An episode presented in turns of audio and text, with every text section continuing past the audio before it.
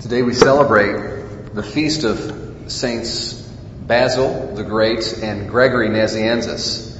And these are two very, very great saints. In our Catholic tradition, we have uh, a total of what we call the eight doctors of the church.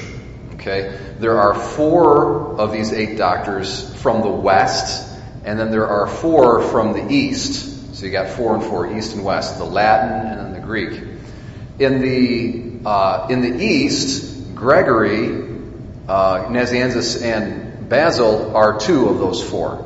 Okay, so these are, I mean, if you think about it, these are, these are, well, I don't know what that percentage exactly would be, but t- t- two, one fourth or a quarter, yeah, this is a, these are a quarter, together they constitute a quarter of the doctors of the church. Okay, of, of the wisdom of the church.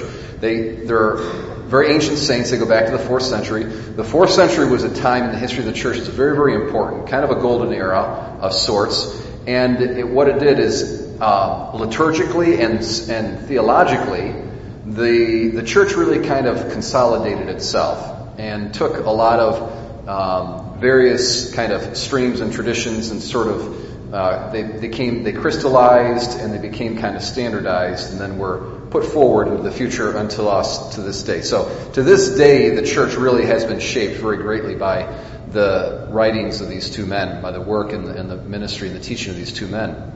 Uh, at that time, in the fourth century, there was a lot of controversy over the person of Christ, and it's very relevant. Our, our first reading talks about the Antichrist. It talks about you know denying that Jesus is the Christ.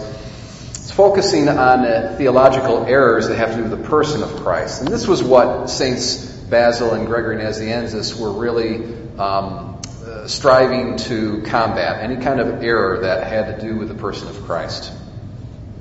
So these are these are very great saints. It's just a little bit of a background, but what I talked about last year when I preached on these two saints was I spoke about how they had a lot in common with John the Baptist, who we see in our in our gospel text. Um, sometimes we look at saints and we say, you know, whether it's a saint from the Bible or a saint from, from church history, and we say, you know, they just like pop out of the blue. It's like they drop down from the sky and they're, oh yeah, they're just these holy people. There's no explanation for them whatsoever. But what we forget is their background and where they're coming from. And there's reasons why they're, they're holy people. And uh, for both John the Baptist and Saints Gregory uh, and Basil, it's their families. Their families were very holy. So the kind of the homily I gave last year on these guys was how saintly families and saintly parents produce saintly children. Okay, so John the Baptist he had two saints for uh, for parents, Saint Zachary and, and Saint Elizabeth. And saints, uh, just looking at Saint Basil for example, he came from a very very holy family. They had something like eight or ten kids in their family. Uh, one of his sisters is a saint, Saint Macrina. Another one of his brothers, Saint Gregory, not of Nazianzus, but of Nyssa. He's another saint. His parents were saints. His grandparents go back, and um, you know, there's a, it's a saintly lineage. So that was kind of my message for last year. This year, what I'd like to focus on is again, there's something in common that John the Baptist have, and so also Saints Basil and Gregory Nazianzus uh, that uh, it is, was productive of their holiness. Okay? And that is that they were separated, they and their families and their family lineage, they were separated from the world. They were, they were not worldly. They and their parents and their families in general took steps, and, and the religious culture in general out of which they came, took steps to eliminate worldly influences from the moral and spiritual development of these saints when they were younger. Okay, it's very, very important. Today, especially, uh, it's so important. John the Baptist uh, grew up in the desert for crying out loud. Okay, so he was really, really separated from bad influences, from negative influences. In the in the Christian tradition, there's a very, very deep and ancient tradition of of uh, what's called the Eremitical tradition, which is living as a hermit, okay, going off into desolate desert places or wilderness places and living separate from worldly influences. A very, very deep tradition in Christianity. But what's not as well known is that also in Judaism, in ancient Judaism, this was a practice. So in John the Baptist's day, he was raised in the desert, essentially. He grew up in the desert. But he wasn't the only one. People did this at that time. So, for example, there's a famous Jewish uh, historian by the name of Josephus. Josephus, when he was a teenager, spent like four or five years out in the desert, sort of being discipled by a, a hermit. And this is, this is within the, the context of the Jewish religion. So Christianity hasn't yet come about yet. So this was a practice that was done. And we know archaeologists have uncovered uh, almost like a kind of a monastic um, foundations and buildings of Jews who lived in, in Egypt and they lived in Palestine and they lived in kind of monastic establishments and settlements. So, uh, John, this is John the Baptist's background. In the, in the lives of St. Basil and Gregory, very fascinating, the fourth century was not only a very important uh, era for theological controversy, uh, but also for persecution of the church. And so one of the greatest persecutions that the church has ever faced was called the Diocletian persecution, took place in the first, in, right in the beginning of the fourth century under the Emperor Diocletian.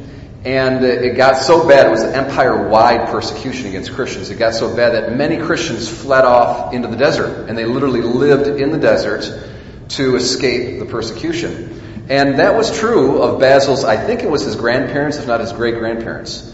They lived in the desert. They raised their families in the desert. And then eventually, when things died down, they were able to come back to civilization and, and flourish and transmit the faith pure and unhindered, un, uncorrupted to future generations. So for us, my brothers and sisters, we, we were not necessarily going to go out into a desert, but what is it in our lives? Is there a way that we can kind of take some space, a kind of a retreat space, a desert space, to, to create that in our lives so that we can be there open and disposed before God so that God can give us His holiness. What is it in our lives that we can do? So, for example, this is just a resolution I had this morning in prayer. Every once in a while, I, I haul off and I take some time and I watch a stupid movie on Amazon Prime. So I, I recently watched uh, Willy Wonka and, the Chocolate Factory. Okay, just a little bit of cultural enrichment here with Willy Wonka and the, and the Chocolate Factory.